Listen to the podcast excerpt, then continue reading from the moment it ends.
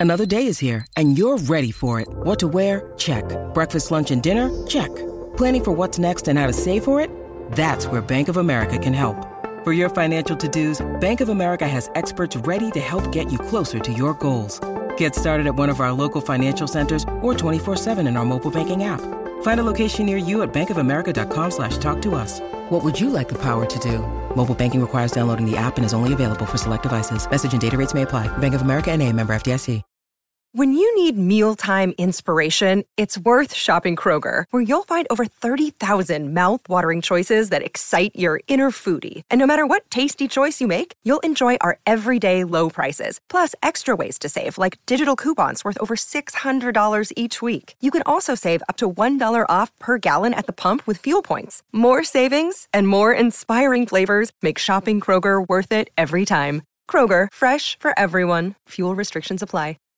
Hello, everybody. Welcome to episode 173 of Optimal Living Advice, the podcast where I take any questions you might have about the many struggles of life and get them answered for you here on the show. I am your host, certified life coach Greg Audino, reminding you before we begin that if you have a question you would like help with on the show, we welcome you to email it to us at advice at oldpodcast.com. Now, today we have a question that was sent in by a woman who's being a little too selfless and feels as though her tendency to look after others instead of herself is really starting to interfere with her life. A good cause, but yet another reminder that too much giving, aka the martyr complex, can be very unhealthy to maintain. Let's take a look at her question. I'm having a hard time living for myself. I have these periods where I'm doing great and I'm focused on me and what makes me happy. Then, slowly, I fall back to worrying about everyone else. It's not as bad as before, but I'm still struggling to fully let go and live for me. All right, there we have it. Thank you, Asker, for sending this one in. My response is going to require you to further explore these trends that you've noticed. It's pretty awesome that you're able to see these phases where you go in and out. Uh, and to me, a lot of your answers are going to lie within said phases. So, first off, you talk about the periods when you're doing great, focused on you, what makes you happy. Awesome. You've described those feelings, the inner life during those times. What actions are causing them?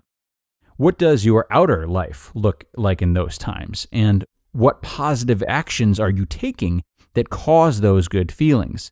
Are you sleeping in a little bit? Are you not blowing off time to hang out with your friends? Are you exercising more? If you can document and pinpoint what your thoughts and actions look like during the good times, and more specifically, the thoughts and actions that you have control of, these high points will feel less elusive, which is what you want. You can work a little extra to exercise for just a half hour when you find yourself feeling as though there isn't enough time to.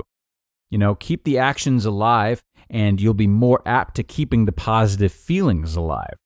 Right now, you seem to be riding that wave, and you can probably call a lot more shots than you realize if you're just able to get clear about when things are good and what exactly you can do to keep it that way. Similarly, you can pull the same move for the times in which you're slipping. What do those look like? It's probably the opposite of the things I mentioned earlier, or you know, whichever apply to you. So for my examples, it would be sleeping less so as to make more time to take care of others, not making time for friends, and not making time for exercise. So look for the triggers. Maybe for some reason they're more clear to you in bad times than good. Look back to those same small decisions you can make to crawl your way out of the behaviors that are prevalent in the low times. Even making minuscule efforts to shift back into the right behaviors will go a long way because you'll get into the habit of thinking them through and reminded of the fact that you don't need to just be swept helplessly between good and bad. This will reinstate a sense of control over time.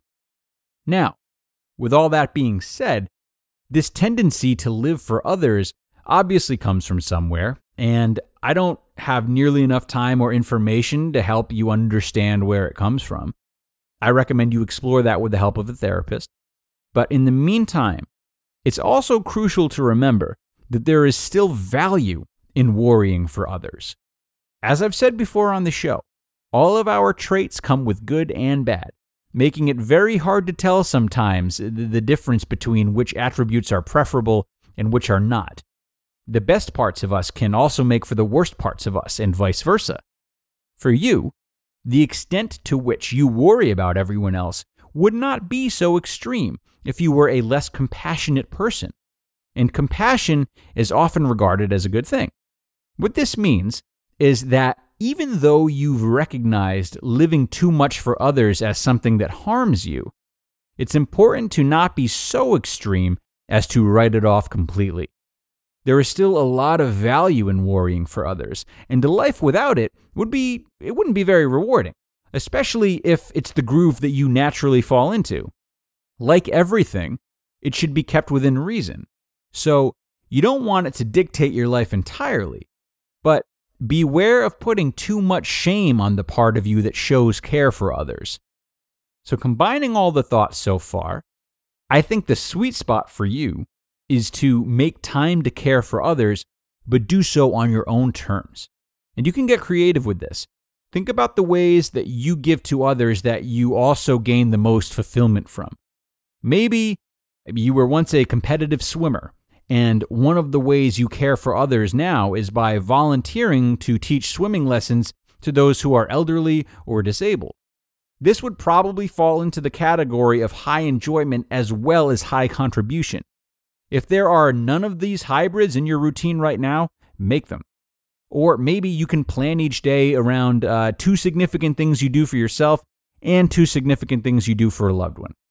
The point is that these fluctuations you're experiencing can be melded together by taking bits of living for yourself alongside bits of looking after others. Just like our asker in the last episode might have had a bad taste in her mouth about marriage because it's had an unhealthy presence in her life, you have a bad taste in your mouth about compassion. This is not because there's anything wrong with compassion, but because it hasn't been addressed correctly. But it still can be and should be. As I've said a million times, the more you take care of yourself, the better you'll be able to take care of others, both in quality and quantity.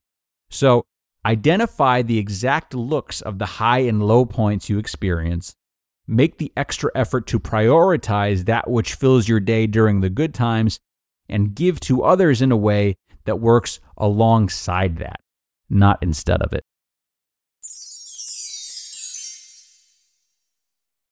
Look, Bumble knows you're exhausted by dating. All the must not take yourself too seriously and 6 1 since that matters. And what do I even say other than hey? well, that's why they're introducing an all new Bumble with exciting features to make compatibility easier, starting the chat better, and dating safer. They've changed, so you don't have to. Download the new Bumble now. Thank you once again, Asker, for trusting us with this question. Hopefully, the answer did not disappoint you and that you have some ideas now as to how you can wrangle these seemingly um, unwranglable ups and downs that you are experiencing. As I briefly mentioned, it would probably be in your best interest to look into avenues to understand where this urge to give so much to others comes from. That will also be something that I imagine will help you to find comfort with not removing it from your life, but rather putting a leash on it. Really, anything you can do to approach the urges with more mindfulness and awareness is sure to help you stay more grounded. That is going to do it, though, everyone. Thanks a lot for being here with me today, and do be sure to come back again for the next one. I will talk to you all then. Take care.